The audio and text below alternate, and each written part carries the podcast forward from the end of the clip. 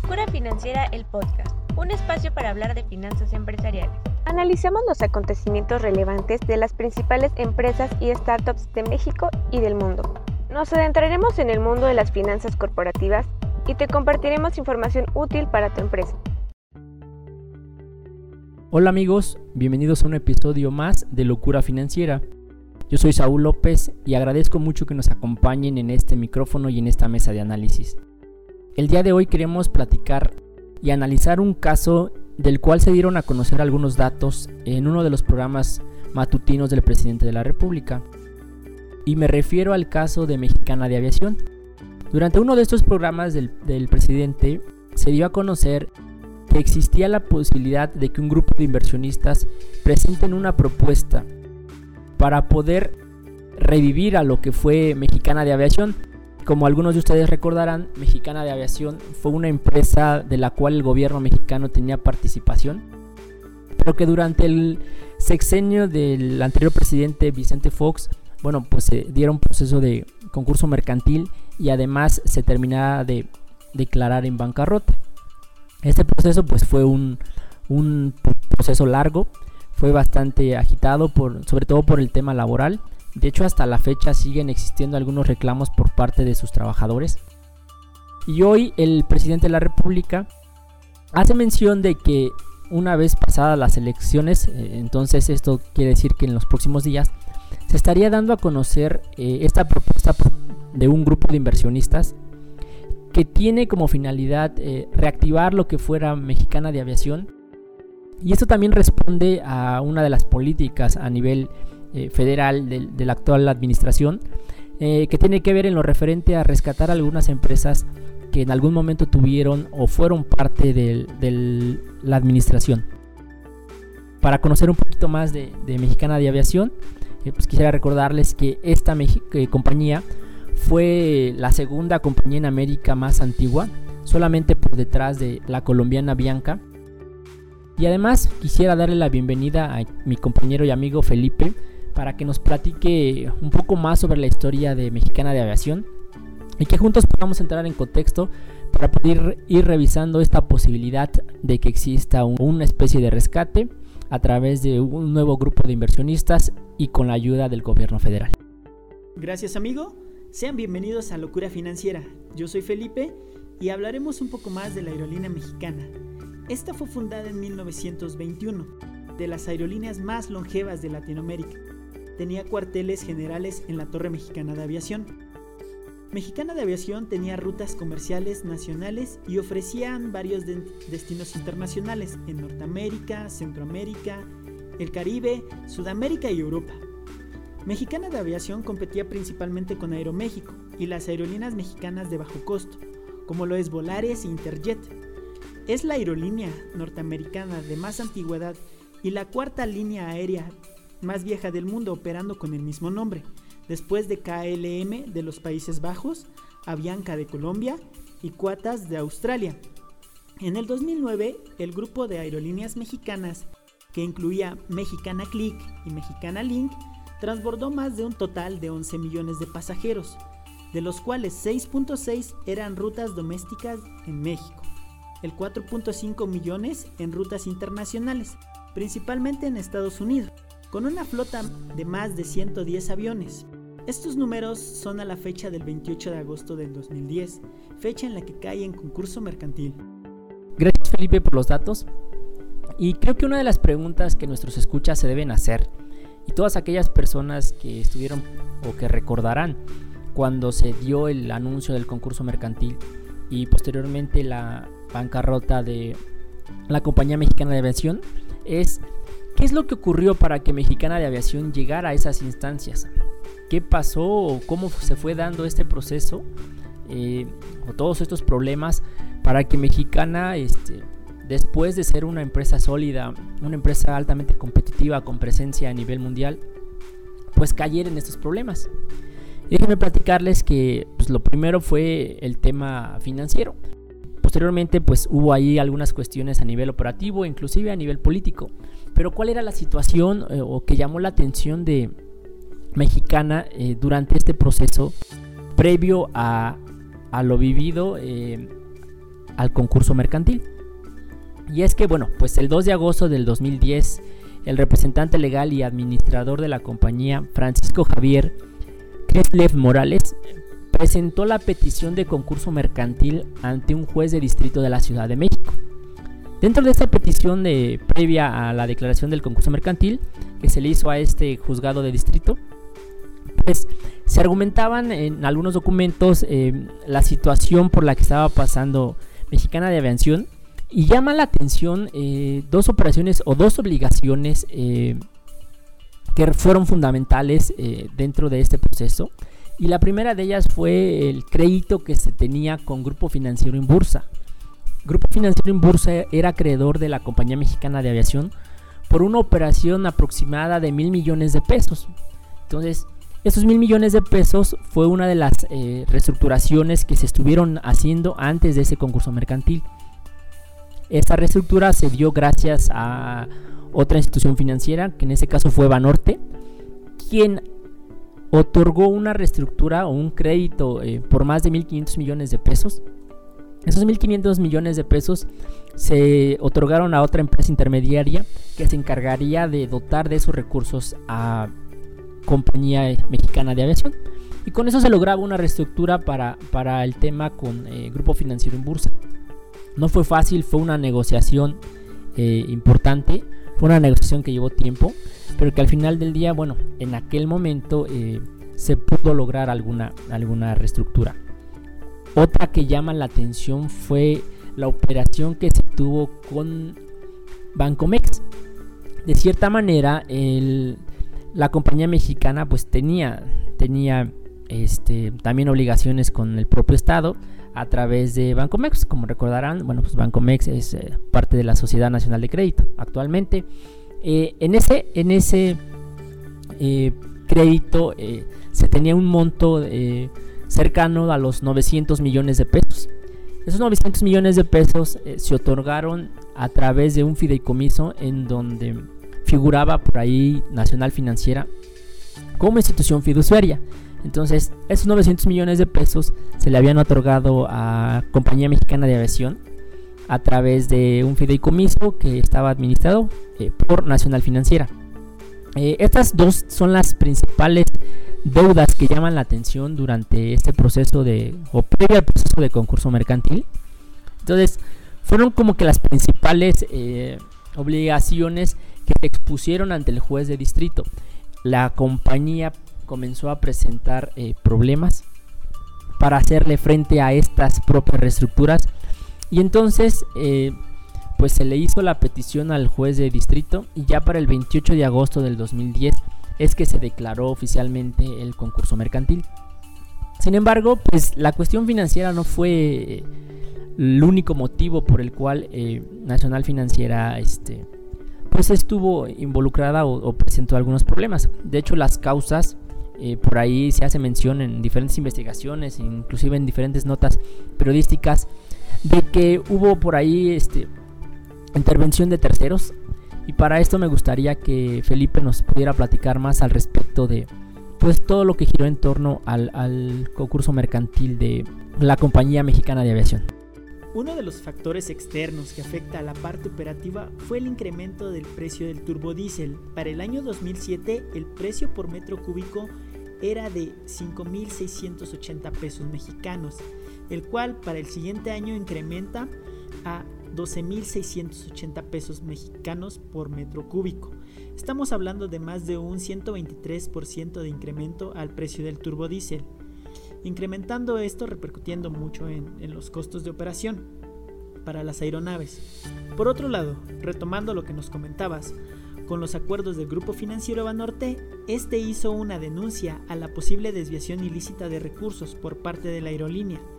Esta denuncia se hace ya que en el convenio firmado entre Mexicana y el Grupo Financiero Banorte pactan que la compra de boletos a través de tarjetas de crédito, ya sea de procedencia mexicana o estadounidense, nunca fueron propiedad de mexicana, sino del fideicomiso. Esta presunta denuncia se fundamenta porque en las fechas del 13 al 28 de agosto del 2010 no hubo ventas registradas a través de este medio. ¿Qué piensas de esta denuncia, amigo? En cuanto a estas obligaciones, Felipe, que se adquirieron derivado de las reestructuraciones, pues hubo acuerdos en donde se establecía que pues, el dinero de la venta de los eh, boletos estaría yendo a un fideicomiso. Eh, es lógica la denuncia que hace el grupo financiero Banorte, pues no se cumplió con esto. Pero no es la única denuncia que, hubo. Eh, también por ahí tiene que ver el tema de la participación del Estado en, cuanto a la estructura que logró alcanzar la compañía mexicana de aviación y por otro lado están las denuncias que también ha hecho y, hasta el día de hoy siguen haciendo los trabajadores del sindicato. Y es que pues muchos de ellos no fueron liquidados eh, conforme a la, ley. A esas son las principales demandas. Y bueno, la bancarrota ocasionó este, pues, bastantes problemas en términos económicos para todos los stakeholders de la compañía mexicana de aviación. Por otro lado, creo que uno de los principales retos a los que se enfrentaría el gobierno ante la posibilidad de una reapertura o de crear sinergia, porque aquí eh, cabe mencionar que durante este mensaje que dio el presidente y en reiteradas ocasiones lo ha manifestado de la posibilidad de ayudar o, o de rescatar a aquellas empresas que en algún momento fueron del Estado, pues está la intención de reactivar esta compañía sin embargo, no se ha hecho mención, creo que al día de hoy hay, poca información al respecto de ese plan. Inclusive el presidente lo mencionaba que posteriormente a las elecciones se estaría dando a conocer más este plan que sería eh, todo un plan estratégico, no solamente para eh, restablecer o, reestructurar la compañía mexicana, sino para fortalecer todo el, sistema, todo el sistema eh, en nuestro país, toda la, la cuestión este, en temas aeroportuarios. También, por otro lado, pues quisiera eh, preguntarte, amigo, eh, ¿cómo está la situación? ¿Qué datos nos tienes al respecto de la, de la situación de la aeronáutica civil en nuestro país? Bueno, la situación en nuestro país es muy precaria y yo me atrevería a decir que estamos viviendo una crisis de aviación comercial. Después de que la Administración Federal de la Aviación de los Estados Unidos, por sus siglas en inglés FAA, degradar a categoría 2 la calificación de seguridad aérea por incumplir normas internacionales. Por la contingencia de COVID-19 en el 2020, las aerolíneas mexicanas tuvieron una contracción del 51.2% y un decrecimiento del 47.4% en viajes nacionales y decrecieron también en, un 58.8% en viajes internacionales, esto según datos de la Agencia Federal de Aviación Civil. Para ponernos en un contexto actual, Interjet no ha tenido operaciones en lo que va del año y el mes de abril buscó entrar en concurso mercantil. Por otro lado, Aeroméxico, la aerolínea más grande del país, se adscribió en junio del año pasado al capítulo 11 del Código de Bancarrota de los Estados Unidos en un tribunal de Nueva York. Las aerolíneas comerciales están sufriendo una crisis en el país, llegando a cifras históricas registradas, con un total de 4.870 vuelos nacionales. Sin duda las aerolíneas fueron empresas que se vieron sumamente afectadas durante la pandemia por COVID-19. Esperemos que en los próximos meses los viajes eh, por cuestiones comerciales, por cuestiones laborales y, y, por tema de turismo, pues estén reactivándose en aras de que este sector pueda irse fortaleciendo cada vez más es una realidad que sí se está pasando por una crisis. Y una de las preguntas que muchos nos haríamos es, ¿qué tan viable sería que se invierta en una empresa como Mexicana de Aviación? ¿Es viable que esta compañía este, pues, se vuelva a poner en el mercado? Yo creo que ante todos los problemas que se están suscitando, por supuesto que es viable, es indispensable que fortalezcamos esta industria, que se pueda ir diversificando y que además eh, se pueda crear también todo un plan estratégico en términos de aviación, con el tema del nuevo aeropuerto. Por ahí también eh, pudiera surgir la duda de que si el dinero que se va a ocupar para pues reactivar a Mexicana de Aviación pues va a venir de dinero público. Aquí cabe mencionar que precisamente el presidente cuando dio este anuncio en presencia de diferentes medios de comunicación pues mencionó que no era eh, fundamental aquí el, tema del dinero público, puesto que no se tenía previsto que la propuesta, que por cierto al día de hoy hay poca información al respecto de ella, el presidente pues mencionó que posteriormente a las elecciones se estaría dando a conocer más detalle. Esta propuesta no incluye dinero público como tal. Hay una propuesta que fundamentalmente establece una inversión por parte del sector privado, pero en colaboración con el, tanto el sindicato de trabajadores como el sindicato de pilotos y de sobrecargos, que juntos pueden hacer una sinergia para que se logre la reactivación de Mexicana de Aviación. Por ahí hay algunos, algunas líneas de negocio que todavía siguen operando, eh, que están siendo operados por, inclusive por empresas extranjeras, y esto en, temas relativos a, los espacios que se ocupaban tanto en aeropuertos y demás este, líneas de negocio que, pudieran tener y que al día de hoy no se han podido eh, terminar de cerrar.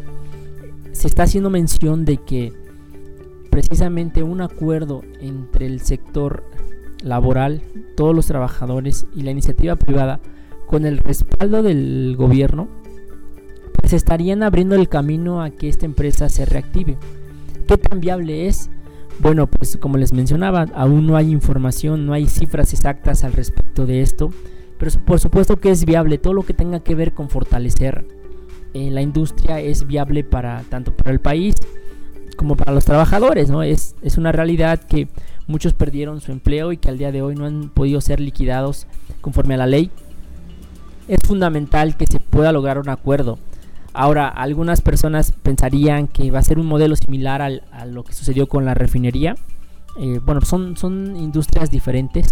Aquí la idea central eh, desde la perspectiva del gobierno es que pues si bien existe participación privada en, estas empresas que algún día fueron del gobierno, lo correcto desde esta perspectiva sería que pues, el gobierno retomara, retomara eh, el, mando. Sin embargo, no es una condición.